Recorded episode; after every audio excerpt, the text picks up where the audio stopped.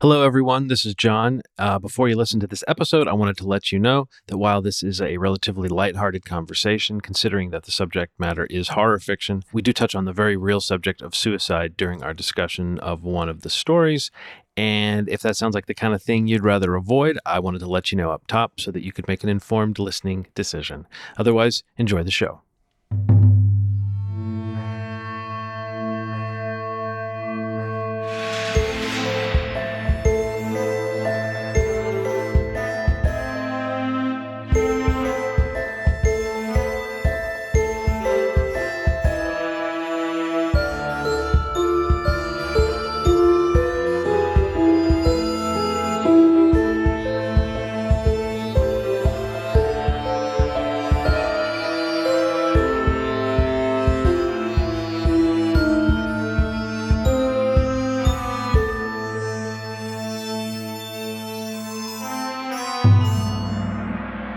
Hey, folks, I'm John Walker, and this is Scared, a brand new podcast on the FYIZ podcast feed. Uh, we'll be running weekly episodes between now and the end of the month, mostly focused on horror fiction, this being October, the, the spookiest of months. And I'm just super excited for you to hear what's in store. To that end, let me say how honored I am to have Nathan Ballingrud be my first guest on the show. His critically acclaimed short story collection, North American Lake Monsters, was released in 2013, and he followed that up in 2019 with Wounds, Six Stories from the Border of Hell. They're both great and they're different from each other, but the through line is, is Nathan's uh, lyrical prose style. So you should buy them someplace that sells a lot of lyrically prosaic things like your local independent bookstore. I should also tell you one of the stories from Wounds, called The Visible Filth, was adapted into the film Wounds, if that's not a little confusing, in 2019. And as of October 2nd, Hulu drops all eight episodes of a new show called Monsterland with stories, sometimes loosely and sometimes directly, based on the stories in North American lake monsters. So, why are all these people adapting this guy's stuff? Listen up and find out. This is Nathan Ballingrud.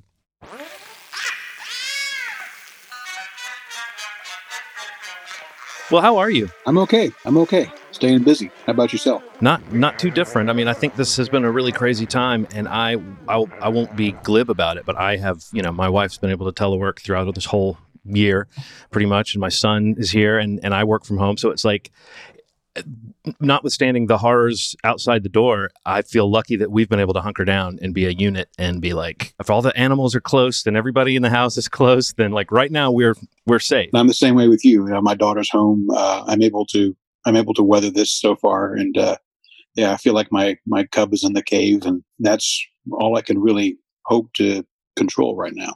Um, so what have you been doing? I mean, I know that you've been obviously this new show, Monsterland, is getting ready to come out. Have you seen the the show yet? Have you seen all the episodes of, of season one? No, I've seen uh, I've seen dailies of various episodes, but I have not seen any finished episodes. I I mean, I there's so much I want to get to with you, but I think leading off with this idea of being adapted and what that's like to sort of hand the keys over to somebody. Mm-hmm. I did follow a couple of other interviews with you uh, where you discussed something about uh, w- when the movie Wounds was made from your story, the the Visible Filth, that you you had a bit of a close relationship with the director Babak Anvari. Yes, uh, as as the screenplay was being written, but that also it was it was it was implicit that you were, you know, that was a gift he was giving you in a sense that you were not trying to control what that adaptation was, and you're not that interested in controlling the adaptation of your work, are you? Well, first, yes, it was. He was. He was. It was an act of generosity on his part to involve me uh, to the extent that he did. You know, no filmmaker has to do that at all. That was a kindness uh, from them, and uh, and and yeah, I, I don't have any interest in in trying to influence someone's uh, someone's depiction of uh, of my story. I I strongly believe that uh, that it's a different piece of art. You know, it's a different expression of something. I'm, I'm one of these folks who believe that once you write something and release it, you know, it's not really yours anymore. I know that's something people say a lot, but uh, but I, I, mean, I truly believe it. I do my work, and the writer does, you know, their own work, and then they put it out, and then it becomes a collaboration with whoever receives it. You know, uh, a reader will bring their own psychological apparatus to it, and they'll and they'll interpret what's on the page in their own particular way. And so, the version of the story that you read versus the version of the story that someone you know someone else reads is going to be uh, it's going to be different. In that sense, I think every experience with a story uh, is a variation on a theme, and so when a director or a scriptwriter comes and uh, and and does their treatment, it is a further variation on a theme, and it would be an act of hubris and unforgivable ego to try to influence that after I've long released it, you know, into the world. Well, it does appear to have been a pretty open ended adaptation process because of the eight episodes of Monsterland's first season, only three of them are direct adaptations of stories that appear in North American lake monsters. The, the other five episodes either take some kernel from one of those stories and then spin it off into some new direction, or they come from someplace new entirely. Uh, but what they all do, or uh, what they all attempt to do, is to adhere to the tone that you established in that collection. And that tone could be described as normal normal people, often at the end of their rope, often rather hopeless characters, uh, who come into contact with the supernatural in such a way that affects them. And and you, the reader, may end these stories thinking, I don't know what's worse, the the horror elements, the scary stuff, or uh, the things that normal people do, often to each other, uh, to get by every day. I guess I'm curious about how you arrived at that tone, like that that batch of thematically linked material, but also how much of a deliberate gear shift was it when you uh, put out your next collection, Wounds, six stories from the border of hell, and all the stories in that are are decidedly more fantastical. Uh, do you have a sense when you're writing the stories that it belongs in one pile or another? Oh, these are more grounded, these are more fantastical, etc. I don't necessarily think about that with every story, but I tend to think of that um, in a sort of larger directional sense, um, if that makes any sense. Yeah, uh, with the stories in the first book, I was I very much wanted to, tell stories that operated by the rules of what we call mainstream fiction, like modern realist fiction, but using supernatural elements as kind of like a means of illumination. I was intrigued with the idea for some of those stories of writing about characters who would typically be a walk-on character in a in a typical in a traditional genre story.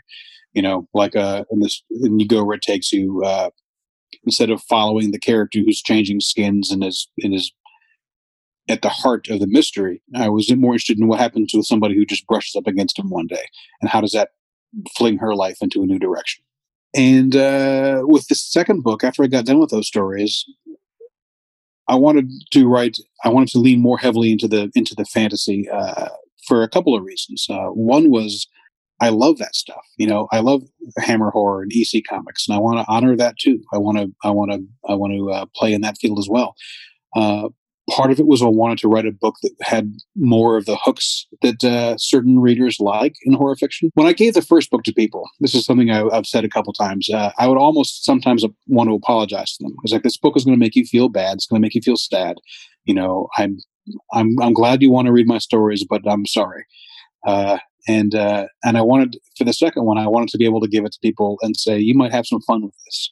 You know, there's more of a comic book aesthetic uh, in a lot of the stories. And also, I just wanted to prove to myself that I could do it. You know, I wanted to do something different. I don't want to do the same thing each time. It gets it gets creatively boring.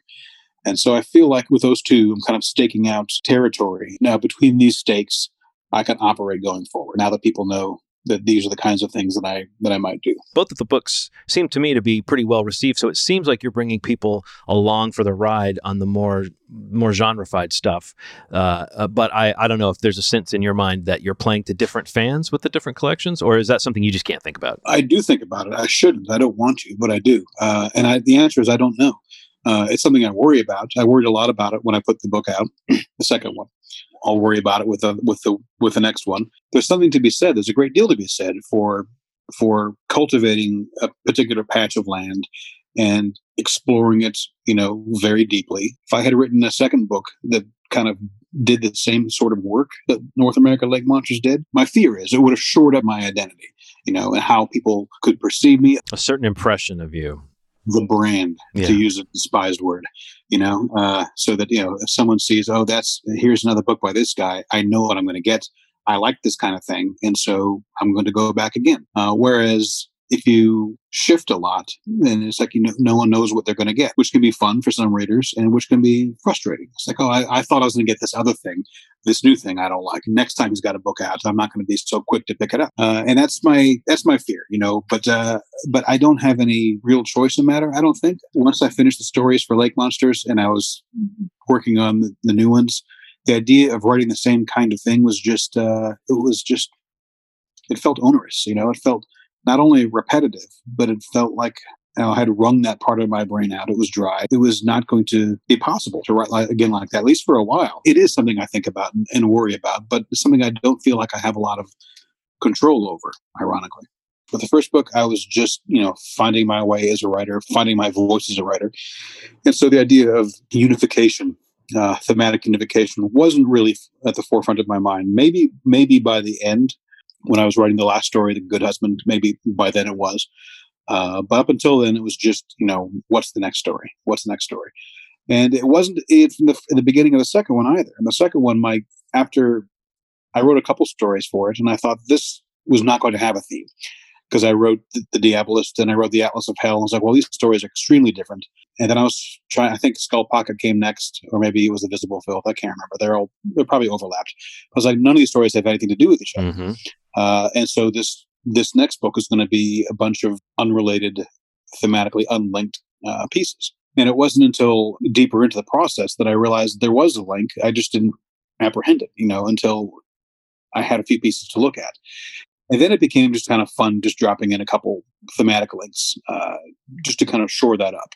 Like uh, in the story of the Maw, I had a, I mentioned the Black Iron monks. They serve no purpose there except to, except that it is hell, you know, vomiting up onto Earth. And so, you know, I just liked putting that echo in. The only two stories that were intentionally uh, meant to link up to each other at least at the stage of conception, was uh, the Atlas of Hell and uh, the Butcher's Table. The rest was just kind of like having fun, just uh, just echoing themes. Well, for one thing, I just love the Butcher's Table as a story. It's such a great doomed swashbuckling adventure with with some truly awful things happening in it and some some great imagery. Um, we could spend an entire episode just talking about it, but it really does at the end of that collection of uh, at the end of Wounds, it unifies stories that are otherwise disparate to the point where it almost makes you feel like you were just reading a novel, even though it's not quite that uh, much of a through line, but it does have a sense of completeness at the end. And I would even say North American Lake Monsters gives you that sense of completeness that when I put it down, I felt less like I had seen a grab bag of ideas and and more like I had been taken from a point A to a point B. Like it was a very specific uh, collection of stories. And I think the last story in it, The Good Husband, really fosters that idea because it does seem like the culmination of the themes of the book. And it, and it did make you put it down and go, okay, yeah, I just finished something of, of some substance. I'm very happy to hear it. Yeah, The Good Husband was was written, uh, you know, as, as I, by that time, I knew it was going to be the last piece of the collection. And so I did want it to kind of hit heavily. Uh, I wanted it to be the capstone of the book. And the same thing was true with the Butcher's Table. Actually, both were written, both were the last stories written, and they were written with the intention of closing the book out. Just a, just a kind of a, just a kind of a revisitation and an underlining of the themes. Yeah, it's satisfying to me to have a thematic unity. You know, you know, it's it's it's satisfying to have a coherent artistic expression, and I presume. I mean, who knows? But I uh, I presume that that's how I will go forward with the next collection. Do you have any sense uh, of what tone or what ideas you might be mining next, or, or are you just taking it one story at a time? I'm still thinking about it mostly one story at a time. I, I do, I am seeing a kind of like a, a hint of a theme with what's already been written, uh, something like ghosts. But who knows if that will continue? I've started writing less short stories because I'm focusing more on longer works now. Um, and so the next collection will be a while before it comes out because the other longer books will come out first. Which is to say that you know whatever the unifying theme is, I may, I may not have discovered it yet. I might think that I have, but maybe not. Yeah. But each story, when I sit down, I generally don't think about how it's going to interlock with the others. I just think about what this story needs to be. So the next thing that's coming out is actually it's a novel. It's already been finished. Uh, it's at the publisher. Uh, we're in that stage where we're doing you know edits and tweaking things. And it's another scary thing because it's different from both books. You know, this is a it's not a horror novel. It's a uh, It's a novel about uh, a girl on Mars in 1930. Oh wow! It's more Bradburian than Barker or King. Oh, that's music to my ears, though. I love that. Well, good. I hope you're not the only one. well, I would imagine if someone's followed you to this point, they would be enchanted by the idea that you will try different things. I just love it when people I love that deal with genre elements and fantastical elements when they deal with them with the kind of sensitivity that you do. I love it when they stay somewhere in the neighborhood. I, I, always have found it strange when someone starts out and they direct a couple of big horror movies or comedies or whatever it is, and then they go on to be more respectable or they get more mainstream acclaim and they leave behind the not so much like the, the horse that brought them, like there's some shame in that, but just like when, when someone has a, a handle on a genre you like, you kind of hope they'll they'll stick with it for a little while. I agree with everything you said. Uh, there's a you get the sense that some people sometimes are playing in genre maybe because it's convenient entry into the world they're trying to access, uh, you know, the, the filmmaking world or the writing world, what, what, what have you. Uh, and some people, you know, are clearly like they're planning to set up, you know, make a house here. This is this is where they live, mm-hmm. and uh, and that's how I feel. I've got probably a score of ideas knocking around in my brain, waiting for me to get to them, and they're all coming from the same place. You know, this is this is what I love. This is how my heart is configured. I can't not think this way. And so, you know, even the novel is, like I say, it's not a horror novel, but it has dark and spooky elements to it. You know, that's like I can't not have that in there. It's it's what I love. I don't think of horror as a genre as so much as I think of it as a kind of an ingredient, um, and it can infuse anything. You can put it into any genre, and it will cast its own shadow over it. You know, it'll give it its own flavor. But it doesn't matter. You know, it doesn't, doesn't matter how I think of it versus how someone else thinks of it. It's it's, it's just. I mean, I leave that to the academics. And so there there are elements of it in this in the story, and in the everything that I've got coming after it. It certainly has elements. I've got. Uh, you asked me what I'm working on. The novel is finished bar the editing.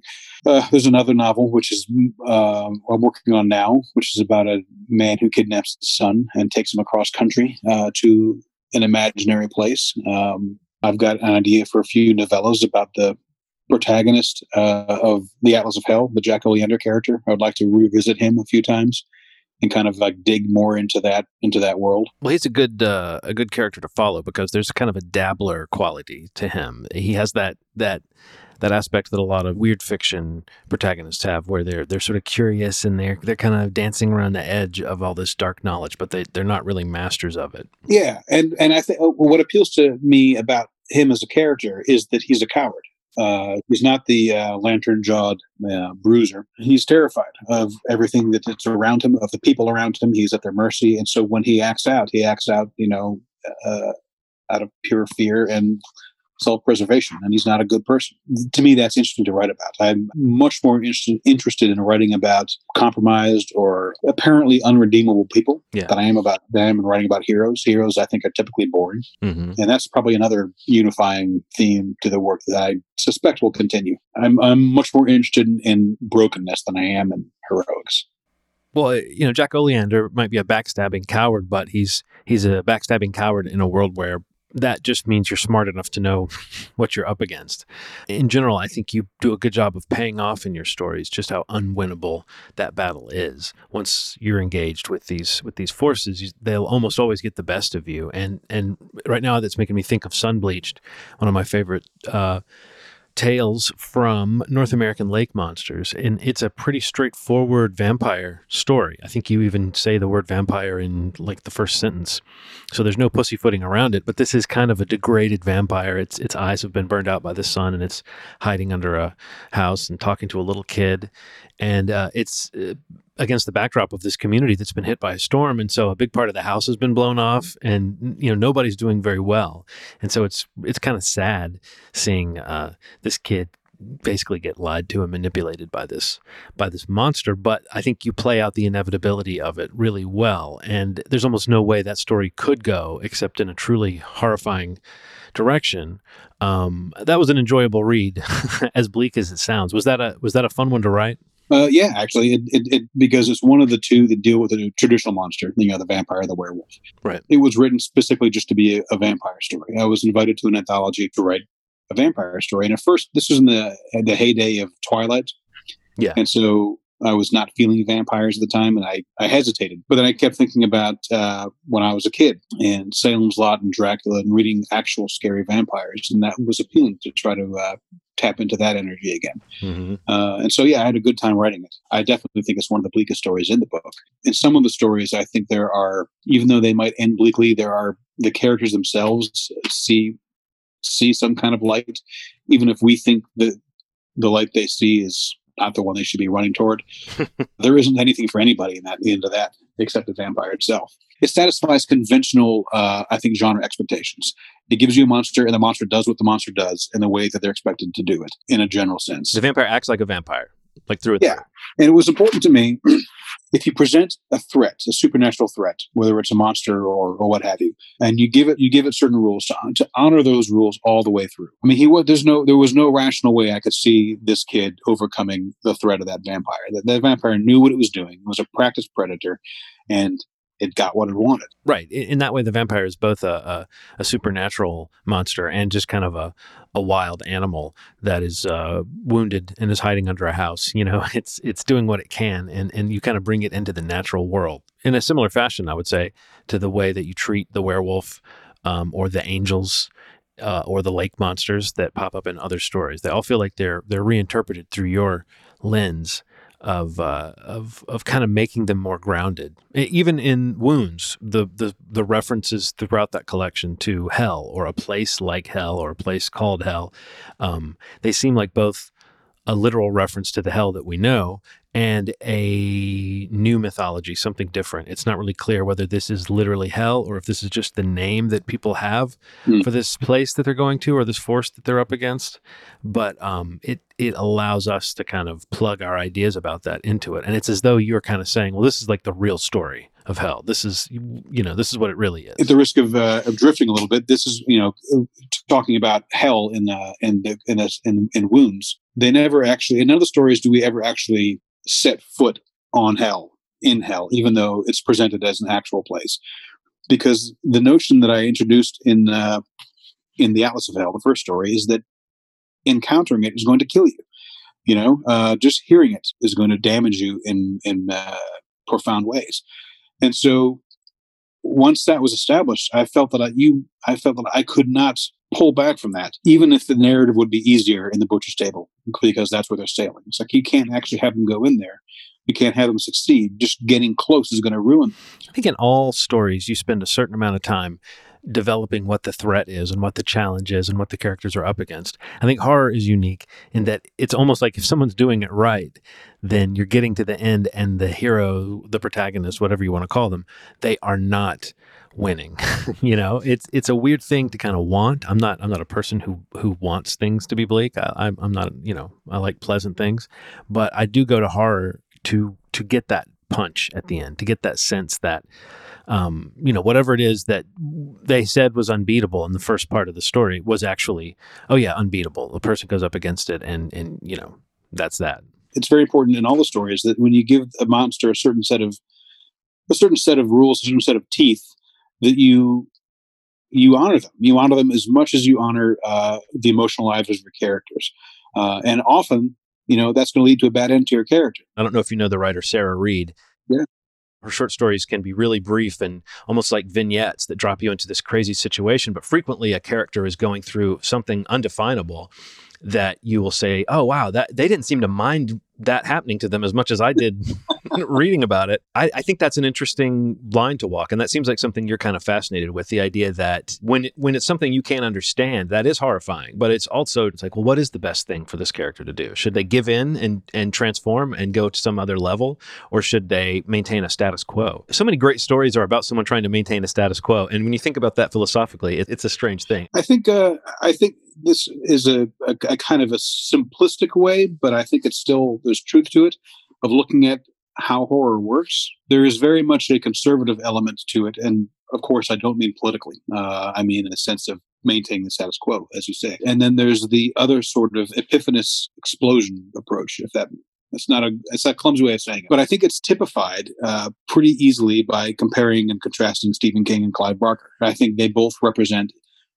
a different wing, a different approach, and uh, and I think most horror, most of the horror fiction that people love and hold close to their heart is of a conservative variety. By which I mean uh, it is a horror, or the horror in the story is an intrusion from some outside realm, or it's some it's some it's some creature kind of coming into the world and upsetting things. And what must be done is push back the intrusion to get back to what we want. You know, we put a stake through Dracula's heart, beat back the aliens, what have you. Uh, whereas the other approach that is typical uh, in Clive Barker's fiction, as an example, is the, the, the horror that comes is transformative. And it is, uh, it is a breaking out of a cocoon, passing from one somewhat restricted, enclosed state to something grander. And that transformation is frightening sometimes it's painful, often it's horrifying, and it may leave everyone else in the in your old life horrified. They may never get this, but you've achieved something else. You know, you're you're a different thing, and uh, and you feel freedom in that thing. And even even if getting there drenches you in blood, and that's just the kind that I have always more viscerally responded to.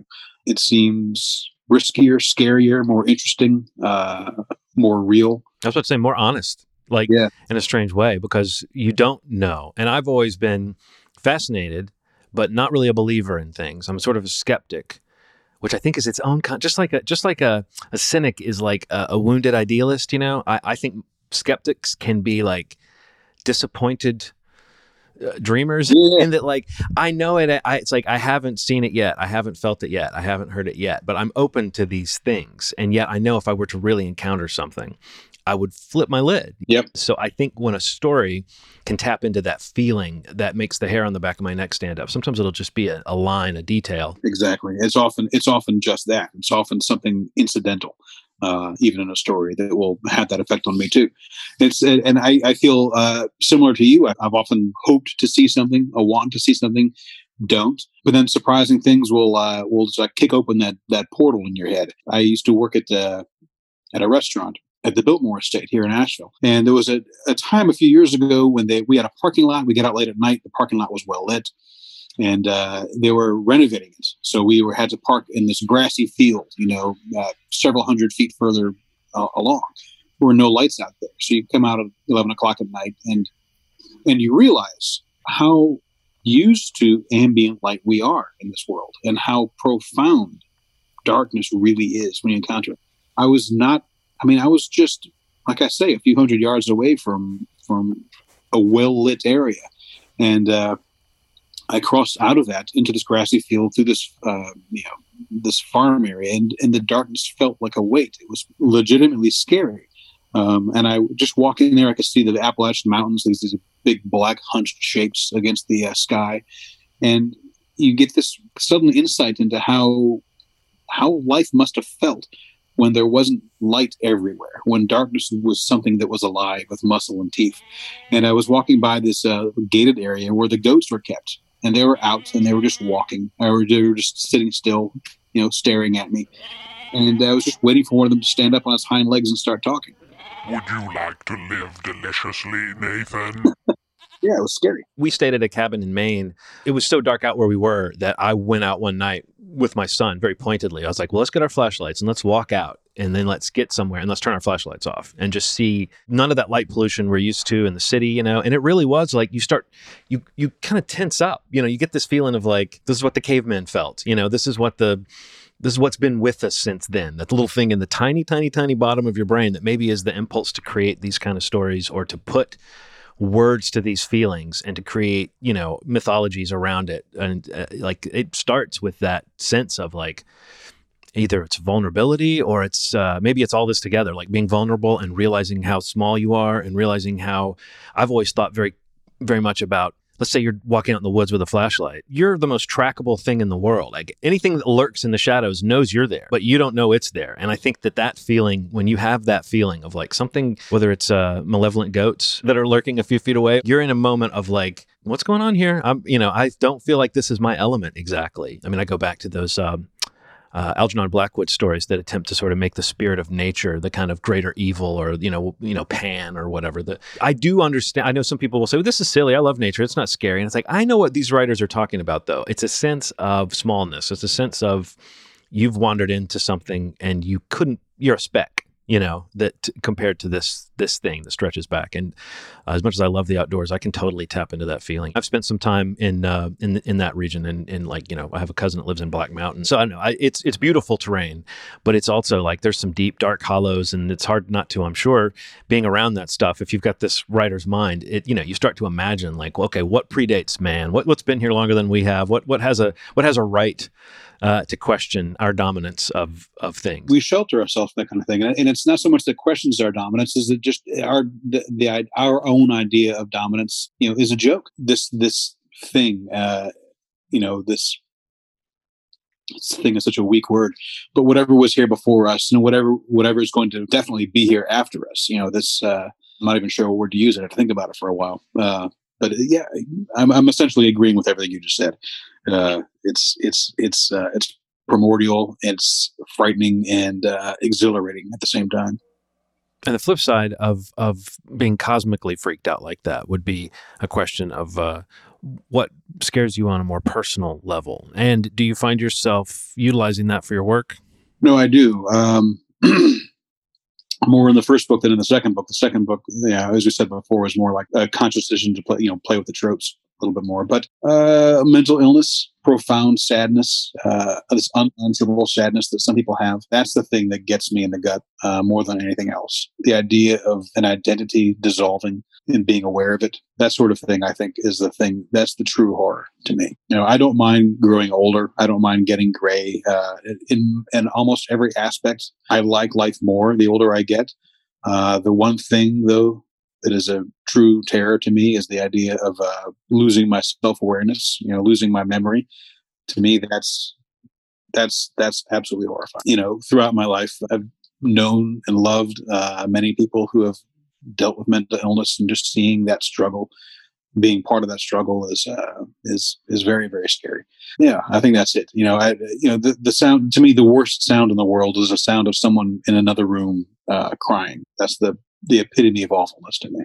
You're putting me in mind of, of another one of your most powerful stories, in my opinion. We've referred to it already, The Good Husband, uh, which tells the story of a man and a woman where the the the woman is depressed and she has attempted to end her life several times, and her husband is you know wanting to be hopeful, uh, but he's been through this cycle with her a few times, and he's kind of losing perspective on what's really going on, and and she is is trying her best but you know depression is bigger than you and nothing can really be done to fix this situation and and he finds her in the midst of a suicide attempt seemingly very close to dead and he uh, chooses not to intervene. He rationalizes in that moment um, that he is doing the right thing or doing the least complicated thing um, or in a way letting her have what she wants you know and it's horrifying. And then complications ensue when the next day she gets up. It's not like she didn't die. She seems to have died, but she doesn't really remember it or know what that means. But what she does remember is that whatever happened to her, he he had a chance to stop it and he didn't try and i mean i mean God, it's a heartbreaking situation. And you deal with it both on the level of kind of a supernatural almost like a gross out story of what's really happening to this person who is not a traditional zombie but there is something missing from her. Um, and this other person who is so racked by guilt at this point that he would do anything uh, for her. But he can't help but reflect on that moment of moral cowardice of, of extreme moral cowardice uh, uh, and and uh, you know doing something unforgivable just because he was sort of worn out. That's exactly what that character does. That character uh, in the story, uh, it you know uh, rationalizes his choice. The the true um, reason he made that choice was he was emotionally exhausted. He had nothing left in his gas tank. Yeah. Um, and and you and he was able to rationalize it as an act of kindness. And I, you know, and and I think both things, from a certain perspective, are defensible.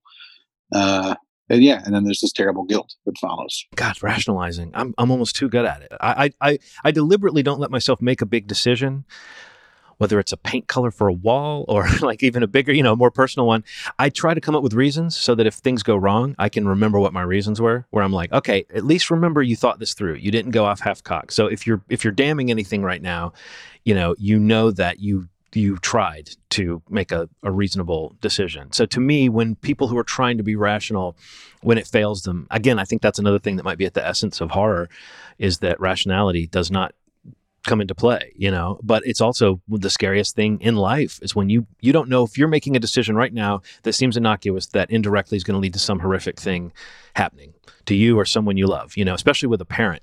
You make so many choices as a parent that you go, God, boy, I mean, I hope the worst case scenario is this a therapist is hearing about this one day because that's not so bad, you know. but if it's, you know, if I'm producing real issues or if I'm setting someone up for failure in some way by virtue of my influence or my choices I've made for them, I mean, talk about regret. I think that would be you know, you have a lot of parenting stuff in your story, so that must be that sense of that's a tenuous tender place to be as a human is is responsible for someone's well-being. Yeah, absolutely. It's uh I think I think that's probably the one of the themes of the first book, and that was not intentional.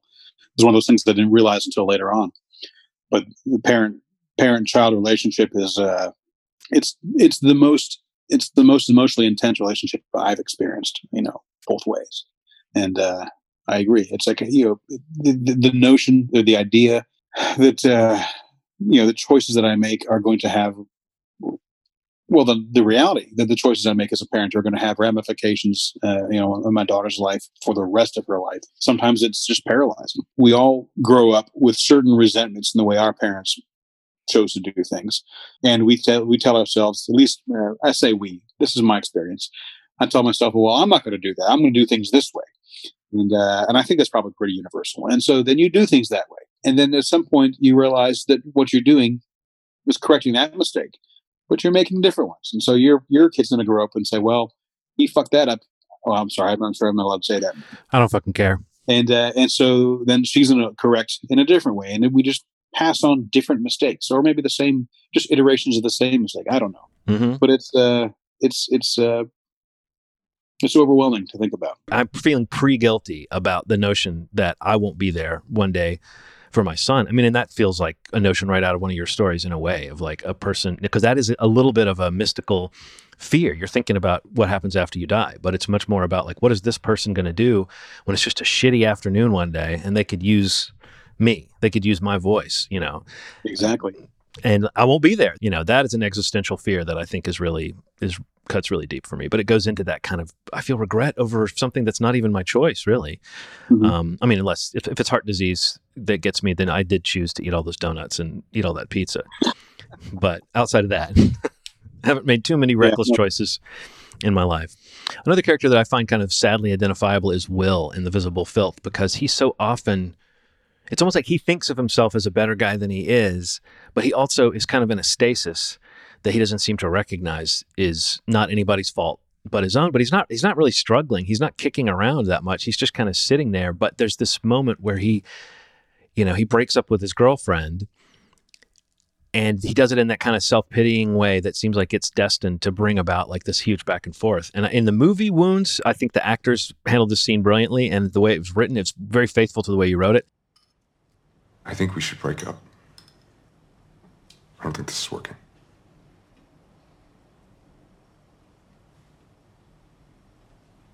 Okay. That's all you got? Okay. Why are you acting offended? You're breaking up with me. I can't believe how calmly you're taking this whole thing.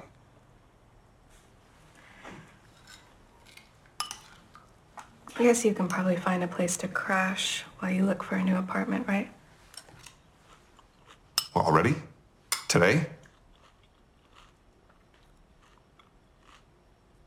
Well, what did you expect? That we cuddle? Fuck you. I'm sorry. Just... Do you hear yourself? You're scared. I'm scared too. But I would never abandon you to it. That's not what I'm saying. Fuck you. I wasn't mad until just now. I was disappointed. I was hurt.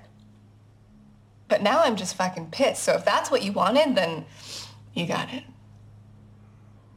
It's not what I wanted. You know what I think you want? Nothing. Because there's nothing there to satisfy. You are a mock person.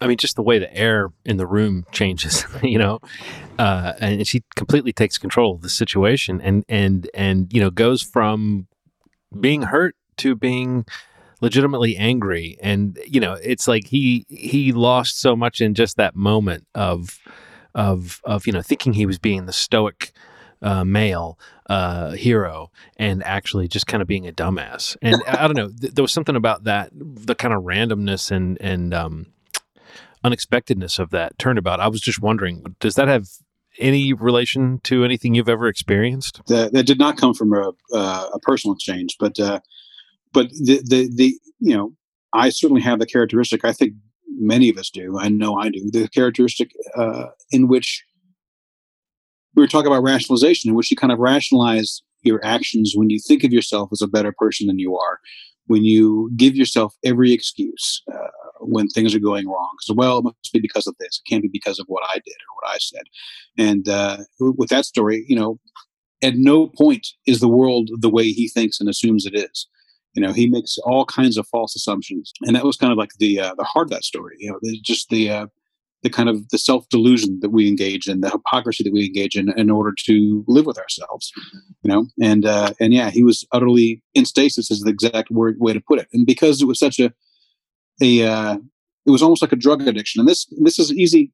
I saw this a lot in New Orleans, and and uh, became susceptible to it myself. I think where the uh, immediate circumstances of your life uh, are are kind of pleasant, and so especially in bar culture. I, that that felt like a well observed uh, part of that story. Uh, well, I'm I'm glad.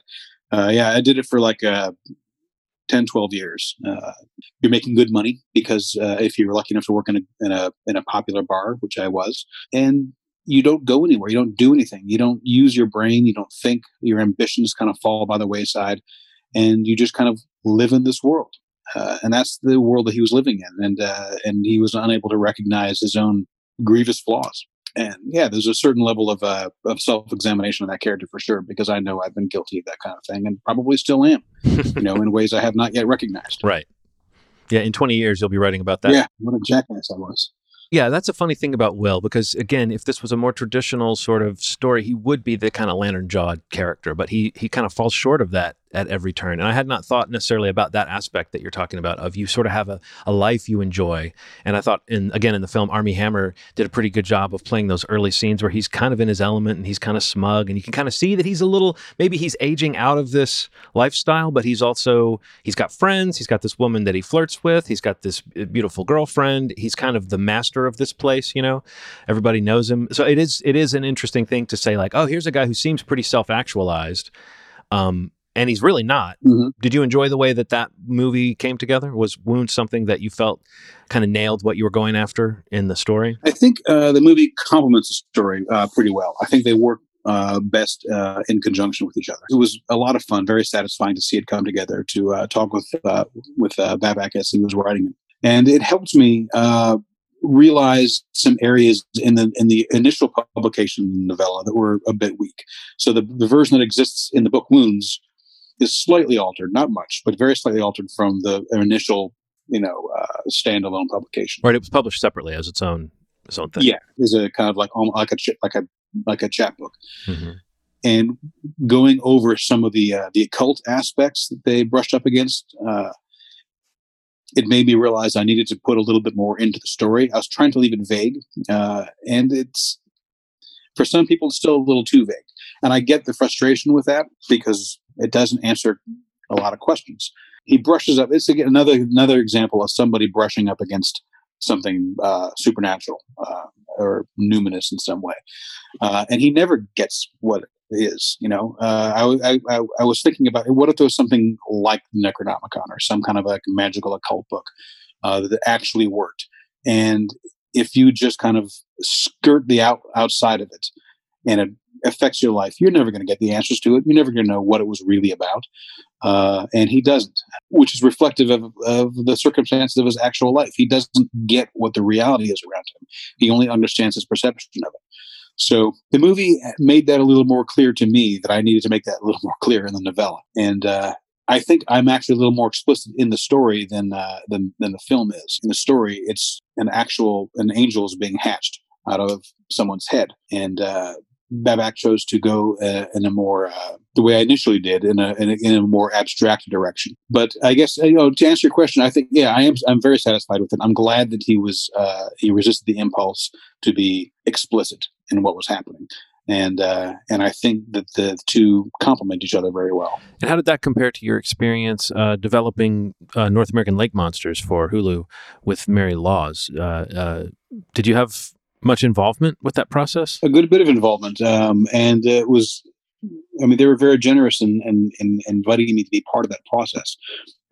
Mary Laws is the showrunner, head writer, and uh, and it was important to her throughout, which she mentioned often, to keep true to that that that core aesthetic, the kind of thing you were talking about, where they're real world concerns and the supernatural kind of uh, uh, play off of each other.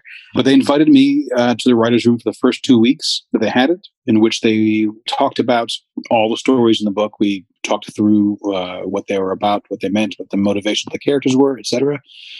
And then I got to sit in and participate in the in the pitch sessions where we came. They came up with the uh, the news stories, the ones that were that were generated in the room, not coming from the book. And so it was exciting to be a part of. It was really kind of gratifying to see how everybody locked on to the core theme of the book and wanted to translate that to the stories, even the new ones yeah, it was really special. I'd never been in a writer's room before, and it, was a, a, a, kind of a very kinetic, freewheeling, and uh, even egoless environment, at least for those first two weeks. It always sounds so fun. Whenever I hear people talk about writers' room experiences, it sounds like I mean, I, I love that part of being creative. I love hashing stuff out. Like I'm guilty, in fact, of some ideas of mine haven't proceeded because I've had so much fun talking about them with people over the years. And I've kind of learned if you want something to move, don't talk about it, you know. But the writer's room sounds like it's the perfect mixture of, oh wow, work is being done, but we're also in the world of ideas. Yeah. It sounds like a blast. It was very exciting, and it was, uh, you know, in, in, in you get around. It seems to me, anyway. It seemed to me at the time, uh, and maybe this is true that you get around the, uh, you know, the risks of uh, of writer's block because if you can't think something through, you've got a whole group of people around the table who are is equally invested in in helping get the story to be the best shape that it can be. And so you just bounce the idea out, and, and, and it'll get resolved. And then, yeah, I have that same issue where if I talk about something too much, I kind of lose my steam. And the advantage there is you've got a rigorous schedule and you've got a showrunner who's uh, at the helm, and uh, you're not going to be you're not going to be sitting on your on your butt. You're going to be you're going to have to move and have to write. Uh, I don't know if they're all like that, but that one was terrific. Um, kind of an odd question, but um, I found like th- there there are episodes that seem like they spin out of your stories, like the story SS. Mm-hmm. Seems to be the seed behind one of the episodes, which yep. is a character who lives with his mother. I mean, I won't go much further than that, I guess. I don't want to spoil the show, but it's different it uses some things but not all of them and i was wondering if there are to be more episodes or if there ever would be more adaptations spun from this batch of material does that mean SS turned into that, or does that mean SS the story is still? And this is uh, the case with a few of the other episodes as well. So I mean, this is something that happened across the season of the show, where I would I would sense your story, and then I would be able to tell within a few minutes this doesn't feel like it's it's adapting the story, but it did use elements from it. I mean, I don't know. Are, are there going to be more episodes? Does that mean those stories might be adapted later? Or, I mean, what's your sense of that, of like material from the book that wasn't used in this first season? Is it is it still out there? Or have you talked about it with them? Um, so, are there going to be more episodes? Uh, that is, I think, up to Hulu at this point. We're, we'll, I hope that there are more. I hope we get renewed. Uh, we'll see. Um, yeah, I hope I'm very nervous about how it's going to be received. Uh, only because, well, who wouldn't be? so I hope that we get renewed. I hope we get a chance to do more. Uh, and I can't speak to what would what would be uh, translated uh, if there is a second season. That's going to be uh, Mary Law's decision uh, ultimately. But uh, your question of whether or not we would see a different iteration of SS, I don't think so. I think if they were going to take more from this book, they would take the other stories, um, some of the other stories. It's quite possible that if they get renewed, they'll do all eight original ones. There's just one element of SS that is so horrific and gross that I, I am surprised they were able to resist uh, having the mother slowly eating herself. that was so as that as what was happening there revealed itself that's one of the ickiest things you've you've written about honestly. It's so gross and he wonders what she's going to do when she runs out of legs and it hints at something darker. She's got at least in her mind some or some darker mythology behind what's going on than what's happening. But then what he's coming into contact with the racism and what he's prepared to go do to me that story was one of the more horrifying ones for a number of reasons because it does feel like a character who's in a, at best in a nightmare. He's living in you know he's his life is a nightmare and he he doesn't seem equipped to make decisions that would make it better. You know, um, so to me, I found that one really compelling. I'm glad that was the yeah that was the idea. The idea of like what circumstance could somebody find himself in where this hideous invitation from a nationalist group would seem like uh, a lifeline. Well, if that story never gets adapted again, I'll always have the the awesomely creepy movie that I made in my head when I was reading yeah, it. Yeah, But I, I really respect your openness to uh, having your work reinterpreted. Uh, it, it seems like you're you're totally interested in in just seeing what other people might do with it. Uh, and yeah, it's uh, it's it's genuine. I really I really I really do like seeing what other people do, and I don't have any you know precious feelings about it. You know, it's it's it's out there. It's fun to see them work on it and do something different. Our mutual friend uh, Polly Schattel, who uh, has just published her first novel, The Occultists, yeah, yeah. which, by the way, if anybody out there listening hasn't hasn't read this, you really need to check it out. It's a it's a great dark adventure story with these dueling secret societies, and it's a cool period piece very well researched. But but she has for years been a filmmaker before before also becoming a novelist, mm-hmm. and had said that the difficulty of getting a film project together and the budget and all that stuff versus sitting down at the typewriter to write. That writing is hard, but that at least you are the the auteur with no budget. Yeah. So in that sense, Nathan, you've already gotten to make the coolest, most unfettered version of all these stories. And what a privilege for this to happen. You know how how lucky to be someone whose whose whose work is being translated this way. It would be it would be you know the height of uh, of ungratefulness and churlishness to to suddenly you know complain about about anything like that. It's it's just it's just great good fortune, and I'm I'm lucky and I'm I'm aware of it. Well, that certainly beats the hell out of being unlucky and not knowing. All right, I'll leave you with one last question. I'm sure you get asked this a lot, but I, I would be remiss if I did not find out. What are you reading or what are you excited to read right now? Well, it's funny. I do have Polly's uh, novel, The Occultists, uh, on the t- on the bedside table. I haven't opened it yet, but it's uh, it's about third down on my list. Mhm. Right now, I'm reading a book, a uh, crime novel by Liz Hand, Elizabeth Hand, called uh, "Book of Lamps and Banners," Okay. uh, and uh, and Adam Nevill's new book of short stories uh, called "Weird," W Y R D, which is Oh, I think just released. Uh, very slim, unusual, creepy volume. Uh, Having a great time with that. I have uh, read just a few of his novels uh, in the last several months during during COVID, during quarantine. I, I've I, I haven't. I'm not a fast reader, but I've been steady with it. I've read about 12 books uh, since since we started socially distancing. But I, it came because I, I I started respecting the stack. I took books I just bought or books that I had been sitting around with for a long time, and I kind of put them into a pecking order, and I just wor- started working through it. And yeah, about 12 books now. Um, and I've been having a blast reading a lot of a lot of good horror stuff, especially. Uh, do you respect the stack? Yeah, I'm not a fast reader either. Um, I don't really respect the stack to be to be quite frank. I, uh, I'll put it up there, and sometimes I'll just uh, yeah. I, I really go by by whim if I'm left to my own devices. It's like what do I just feel like reading right now? Um, so the stack is probably you know it's a it doesn't actually exist. It's a metaphorical stack, but uh, but yeah, there's there's there's like a hundred books that I'm can't wait to read. Well, I know what I can't wait to read. What's the name of the book uh, that's coming soon-ish about uh, the girl on Mars in the 30s? It's, it's called The Strange. Is it too soon to say when I can add it to my stack? Uh, at at this point, I think it's a little too early to say. We're talking about uh, word dates, and it actually looks like it might be as far away as January or February of 2022, but we're not. It hasn't been firmed yet. Well, I'm officially impatient for it already, but I, I do want to say for now, uh, this has been a lot of fun. And thanks for the thanks for the talk. It was good. I really enjoyed it. Thanks, Nathan. Take care. You too. All eight episodes of Monsterland's first season are up on Hulu as of October 2nd for what could be the most disquieting binge experience you've ever had. And Nathan the Man, you can find him on Twitter at N Ballingrud. That's N B A L L I N G R U D. And I just realized I don't know if I'm pronouncing it right, and I'm very sorry if I'm not, Nathan. As for me, I'm on Twitter and Instagram at Gianni W, G I A N N I D U B Y A. And really excited about this. My music is on Bandcamp. You can find a brand new album, it's just a couple weeks old, at sci fi.bandcamp.com. That's S I G H. F-I-G-H dot bandcamp.com. The name of the album is Recent Patterns of Demonstrative Behavior.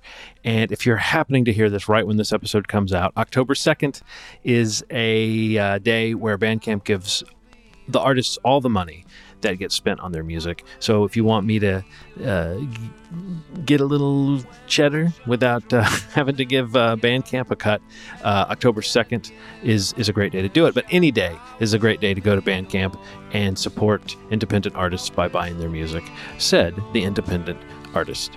Thank you so much for listening, and I'll see you next week for another episode of Skiert. I think we got to get out of here.